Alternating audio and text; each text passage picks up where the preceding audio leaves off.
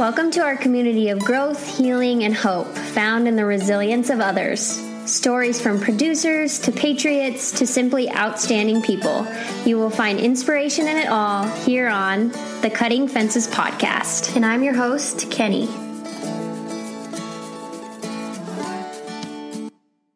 Welcome back, listeners. It's been a little bit, but it's nice to be back, and I'm excited to be um, back on the mic with Robert Enigl. Um, Rob, if you want to tell us a little bit about yourself, where you grew up, and kind of where your story began and where it's at now. Perfect. Um, yeah, my name is Rob Enigl. Uh, I'm originally from the Green Bay, Wisconsin area. Um, uh, about 12 years ago, me and my wife moved out to Bozeman, Montana, um, and we uh, we moved out to Bozeman, Montana, just for like hunting, fishing. I mean, honestly, why would you live in the cold when there's no mountains or rivers around? So, um, so we moved out to Bozeman uh, for kind of outdoor recreation. Um, uh, we had uh, as soon as we got here, my wife got pregnant, and we have 12 year old twins. Um, so we've been raising them for the last 12 years. Um, hmm. and about nine years ago, um, I got paralyzed in a car crash uh, in the Gallatin Canyon, and so I've been in a wheelchair for the past nine years, and uh, my family we we train and breed uh, service and therapy golden retrievers. Was more on the side before I got paralyzed, and now after getting paralyzed, it's kind of been our primary business. We recently purchased a, a 12 acre property. It was, it was, an organic fig and strawberry farm um, right off Spring Hill, and we are in the process of kind of learning all that stuff right now um, and getting our kennel facilities and everything hooked up. So Awesome. Well, and it sounds like you guys got busy right away with two twins. I didn't know that. That's that's yeah, amazing. Yeah, boy girl twin. I can't tell you how many people ask me if they're identical. That's their hearts. oh, that's amazing. So now you've started really this big adventure of sit skiing. Can you tell a little bit about how that started? Yeah, so um, actually, kind of funny story. So a, a, week before I got paralyzed, I used to work at the Verizon store, um, and I was one of their salespeople. And a wheelchair guy came into the store. Um, his name was David Poole. He lives in Bozeman. He's from Townsend. Um, and I was helping him. And one of my friends, who's a big hunter fisher, um, she's a tomboy girl named Andrea. She came up to Dave and was like, "Hey, Dave, you've been hunting and fishing," and I was like, "How do you hunt and fish in a wheelchair?" Um, to this wheelchair guy, and uh, he told me like we spent like an hour talking. And he's telling me like, yeah, I hunt, I fish, I ski, I do all these cool things. I'm like, that's crazy. Um, we made plans to go hunting, elk hunting, in, in about a week, and then exchange phone numbers. At the very end, i'd say, I said, if I was ever in a wheelchair, I'd rock it just like you. Mm-hmm. And then a week later, me and my buddy were going bird hunting in the right before, in the, the, the Gallatin Canyon, and he rolled the car. I woke up into him swerving the car right before the uh, the bridge before you get in there and uh, I got life flighted to the Bozeman Deaconess. I ended up giving Dave a call like a day after, and he's like, "Hey, you want to go hunting?" And I'm like, "No, man. I was actually paralyzed in a car crash in the Gallatin Canyon." So he came wow. in, gave me kind of the whole crash course uh, being disabled. You know, the stuff that's going to suck and the stuff that's pretty cool. Um, and uh, I got into uh, sit skiing almost immediately with him. Um, and uh, I think three months after getting paralyzed, we were up at Big Sky. On the second day, we were up in um, uh, up in the bowl and the Black Diamonds, which is pretty sweet. Um, getting mm-hmm. to skiing. Before I got paralyzed, I was a snowboarder. I've never actually skied before. Um, so I got into skiing pretty hard. Um, and then a few years ago, about three years ago, I got invited to um, a helicopter ski camp up in Alaska uh, with some uh, X game people and some uh, former Paralympians. Um, actually, all kind of the main team, like Andrew Kurka, Tyler Walker, a lot of the big names in the disabled sit ski community.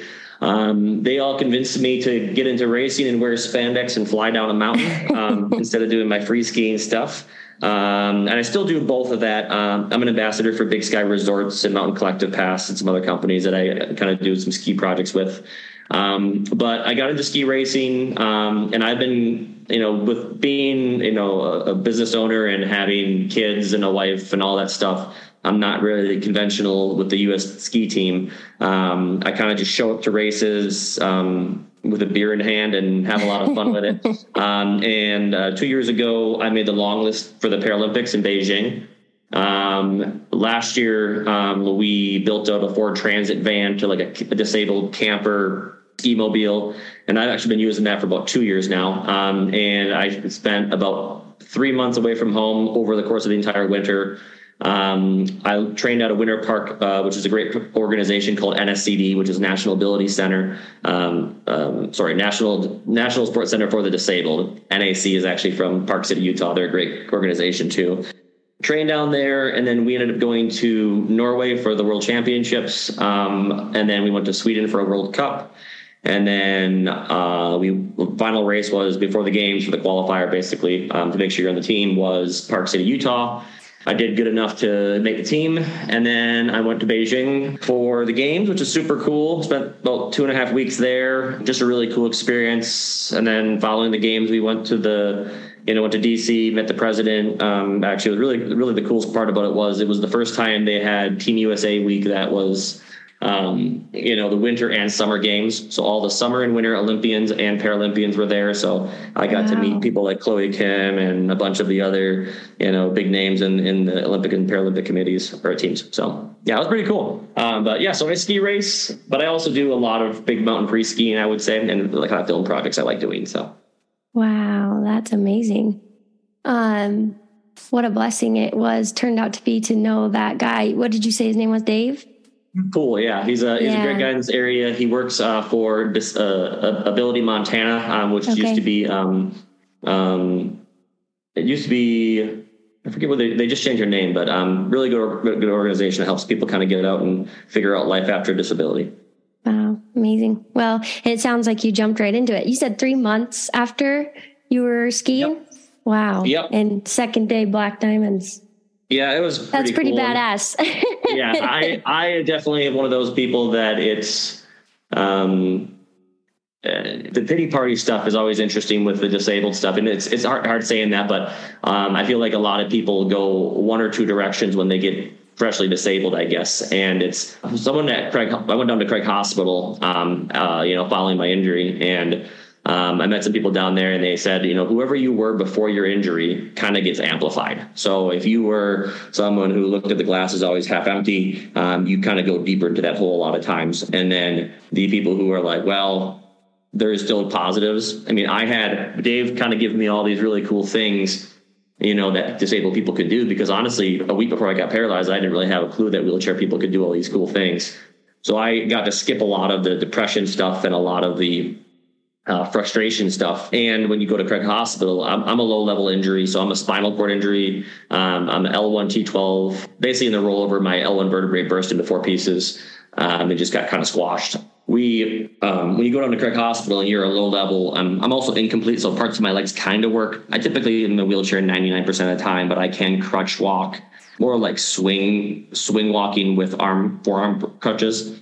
But when you're a low level injury at Craig Hospital, you know, there's, you know, full complete injuries, there's quadriplegics, there's lots of brain injury stuff. So when you're at the lowest level, you're like, well, at least I'm not as bad as the, uh, you know, you know, some of the other people. So you don't really think of yourself as disabled when you're um, um, as low level as me. When you get thrown into a humongous group of people that are typically worse off than you, mm-hmm. disability wise.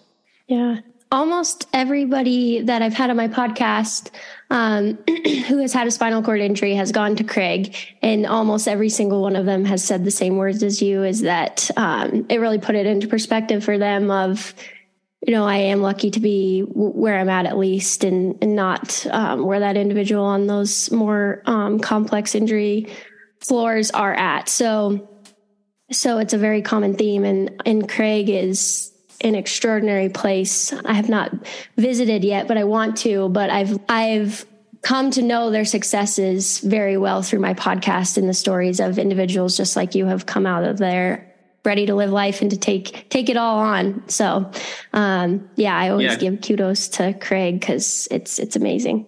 Yeah, Craig Hospital is a really cool location. I mean, I think the biggest selling point to Craig is um, the administrative side has some obviously work everywhere, everywhere does, but the the community side, like when you get thrown into like a wheelchair class with you know ten other people, you kind of all go, well, I guess we're all in this situation together, kind of thing, mm-hmm. um, and no one's you know, if you're stuck at a hospital somewhere in Ohio somewhere and you're the only spinal cord injury and you don't know any other disabled people, it's really hard to um, to to get out and actually really realize how cool life can be. Uh, and I think Bozeman, Montana, even though we're a smaller community and you know we're not as big as you know Park City, Utah, or Denver, Colorado, um, or some places in like Florida that have humongous disabled communities. Um, we the wheelchair people that we disabled people that we do have get along really well, and I feel like we all kind of push kind of the limits of what disabled people can do. And um, actually, every Thursday nights we do um, trivia nights at um, the bunkhouse. Uh, we have a whole wheelchair group that kind of comes and kind of um, makes new disabled people or people who are out of the area kind of feel welcome. And there is actually a new guy from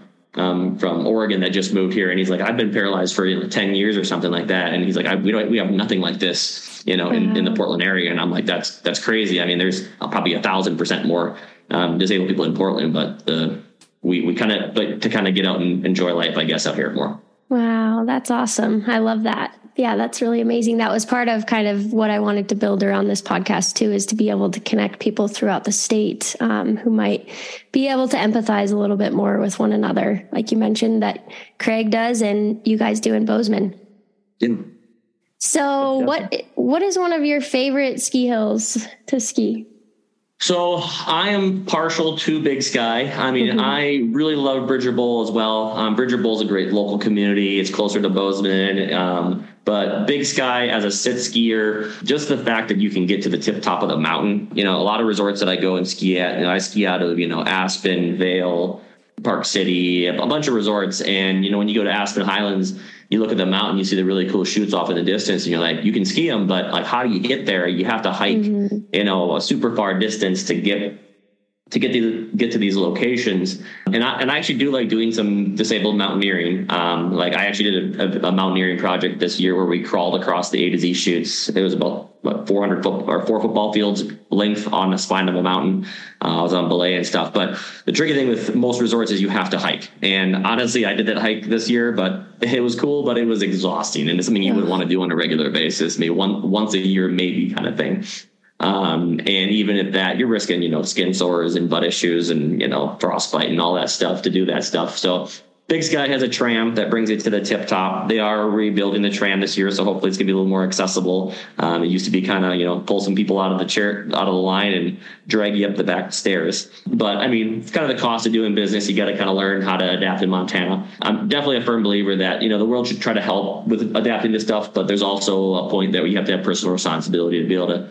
If there isn't a ramp somewhere, you got to figure out how to get up or down it, uh, you know, and not be frustrated because um, you are the one that has a disability and you have to learn how to adapt a little bit. So, um, but Big Sky is my favorite resort um, right now. I really like Vail as well. Vail has a great you know grade to it. It's a you know a relatively steep mountain, but it's not crazy steep, but it's not crazy flat anywhere. So, but kind of a fun fun community down there. So, but Big Sky's tram is the winner for me.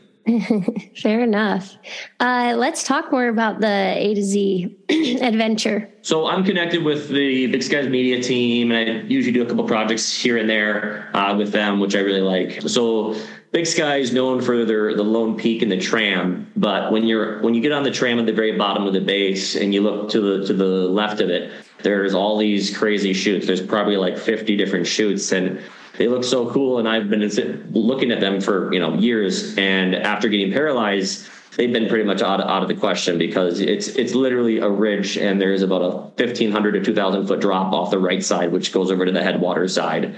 And then the left side is all your a to z chutes uh, they're tight, you know, bony little chutes all over the place. Um, so I've wanted to try to hike out to a, a run called Parachute, which is kind of on, towards the end of the A to Z stuff. I mean, you can go farther if you want to, but um, so we had a group of people, some good friends, Sam Moraz, Levi, a couple other guys came out. Um, um, Henry Hogan and Steep Motion Works. They all kind of made a plan. We got a you know a game plan together. We we put me on belay. We basically pushed me up from the Challenger lift all the way up to the ridge.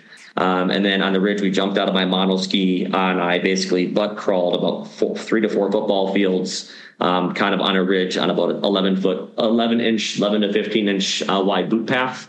Um, right on the ridge of a mountain. So we kind of went up and down, and it's on Big Sky's website. I think the video is called "A Life Live Unlimited," which is kind of a inspiration porn title, but whatever. Um, uh, you know, I it, it, was a really cool project. It shows, um, you know, what you can do, and I would say a lot of my big film or not big film, the, the projects that I like doing, I like kind of do hopefully doing for someone that sees that video what David Poole did for me when I first got paralyzed. Like I feel like part of my responsibility is I had that really great experience be, being able to meet someone who was able to do a lot of really cool stuff in a wheelchair where if hopeful and not hopefully but sooner or later someone who sees one of my film projects is going to get paralyzed or is going to get injured and hopefully they realize that with seeing the more prominent people in the disabled community, like a guy named Jay Raw and Trevor Kennison, who did Corbett's um, and some of my mountaineering projects. Hopefully, those people see those things before they get paralyzed, and when they do get injured, they don't get stuck in the deep depression hole that a lot of people get stuck in. So, wow. Well, I did share it yesterday as a little teaser for the episode. So if anyone listening hasn't gone and watched that, I really would. It's uh, it's an amazing, amazing video, and it really is inspiring. I've watched it several times and I I just find myself really thinking that there's no excuse. Like there's no there's no excuses to not go do the hard things and challenge yourself and then on your buddy's side of it there's no excuse not to not to be kind and not to pick people up and help them chase their dreams too so it, it's a very very powerful video so so do you do, do are you still in the hunting world as well Yep. Fishing? So, um, well, actually, as of right now, my son is in the hunting world. We, we he's at the age now where he can do the junior hunts and stuff like that. So, um, we've been crazy busy the last couple years. I mean, two years ago, well, last year's winter, I guess two two winters ago was, you know, the games. So I was pretty much busy that whole winter, and before that, getting ready for stuff. And then this winter, we basically purchased this property out here off Spring Hill, and it's been just a bit. Um, a bit crazy uh, trying to figure everything out. Mm-hmm. Uh, so hunting, yeah. So basically, I've been bringing my, my son out uh, hunting a bunch. Uh, kind of, we've been doing the youth hunt, getting him a deer, uh, and then probably pretty much heading back just because we had so many other things on the list. But my son's been son's been able to shoot two deer in the last two years, so it's been going good. Um, I'd like to get back out there more and do some, be able to just prep and be ready for the season. I always feel like I'm a whole season behind um, when it comes to prepping for stuff. So. Mm-hmm. But That's yeah, fair. like bird hunting, duck hunting, deer, elk, all that stuff. Very nice. So, um, what does because I t- what I do is talk a lot about adaptive equipment um, on this podcast as well, and some of the setups that people have, just so that people know what's out there. Like you say, a lot of people don't even know some of the things that are out there that are possible. What does your adaptive equipment setup look like? So my adaptive stuff. Uh, so obviously my wheelchair is kind of my day-to-day ever get around all that stuff thing. Um, i don't use big snubby tires or anything like that. I just use this thin you know marathon plus tires. I, I think my wheelchair my um, my atv my razor i have. So i have a, a 50 inch wide razor 900 trail. So it's basically just a utv and i use that thing more than probably anything to get out in the mountains and woods just because it's so much less energy than you know like I, when I go in the woods, I'm out there to see to see and see stuff and do stuff. Um, I don't really need the additional exercise. I I rather get way deep into the woods where I have, where there's no chance I could have got out there with a hand cycle and stuff. But yeah. so I have hand controls on that razor. I have it converted to a four seat, so you can fit you know two you know under 16 year old people in the back if you wanted to. And we go explore the tobacco range a bunch in that. We you know Logan Pass and um, Beartooth, not Beartooth, but um, you know, Little Bear around Bo- Bozeman and stuff. But and then we, you know, hunt near White Sulphur Springs and kind of go with that quite a bit. Um, I do have an adaptive read adaptation um, nuke, um, which is e-assist, and that thing's pretty fun. Um, I go a lot of a lot of family hikes with that. I do a lot of kind of fishing from that. I've tried hunting out of it, but the the tires just kind of get um, they get too full of mud mm-hmm. in order to do it in, in, during hunting. So, and then my vehicles, I have three vehicles. I have a minivan that just has hand controls in it, and I take the rear the rear uh, seat out of the driver's seat of that vehicle. I swear to God, every single person who's in a wheelchair, you need to get a minivan. I argue with so many people about this. Everyone needs thinks they need to get a truck or a, a, a cool sports car. And it's like the minivan is the life for disabled people. It's so much easier. That's probably my primary vehicle I drive. Um, and then I do have a truck with a lift and everything in there. It takes a lot longer to get in and out, but it's nice, obviously, for the ranch stuff and you know hunting and stuff. And then we do have a, a Ford Transit uh, high roof extended long, the biggest one you can get. Um, and I use that pretty much as our family camper 50% daily driver vehicle. Um, we do, I, I, I, pretty much live out of that van during the winter. I'll go down to Big Sky and ski for two or three days and then come back.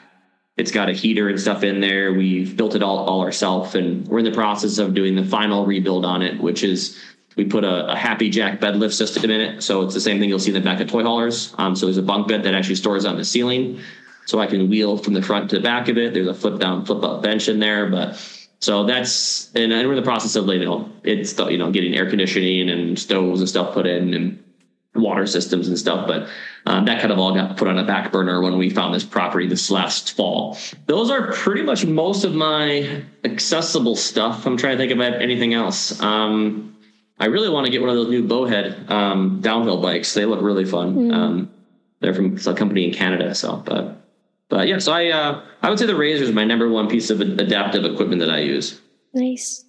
Yeah, it's so uh, it's so much fun to just hear all the different setups and, and people get so creative with it too. The people that adapt some of this stuff, it's really neat. Um, it's very innovative, and so I always like to put that piece in because, like I said, a lot there's so much out there that it's hard to even know what all the possibilities are. Yeah. And you see that a lot of your adaptive equipment is usually made or improved by disabled people. Um, mm-hmm. That's actually one of my hopes or dreams is to. Um, I want to. I, I, basically purchased a, a, CNC plasma table. I'm converting a mill to CNC, so I like building and fabricating stuff, and I have a bunch of welders and stuff. So I want to make my own adaptive equipment in the future, just because when you look at certain pieces of equipment, you can tell that someone with legs made it. Um, where some of the best disabled equipment is made by other disabled people. Mm-hmm. Usually it is.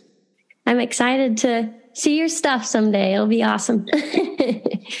um, well, I just want to thank you for coming on. I usually close out my podcasts by asking my guests to share a little piece of advice for somebody who might be in a similar situation as you or who might just be struggling a little bit with life. Um, so if you want to share a little piece of advice, that would be great.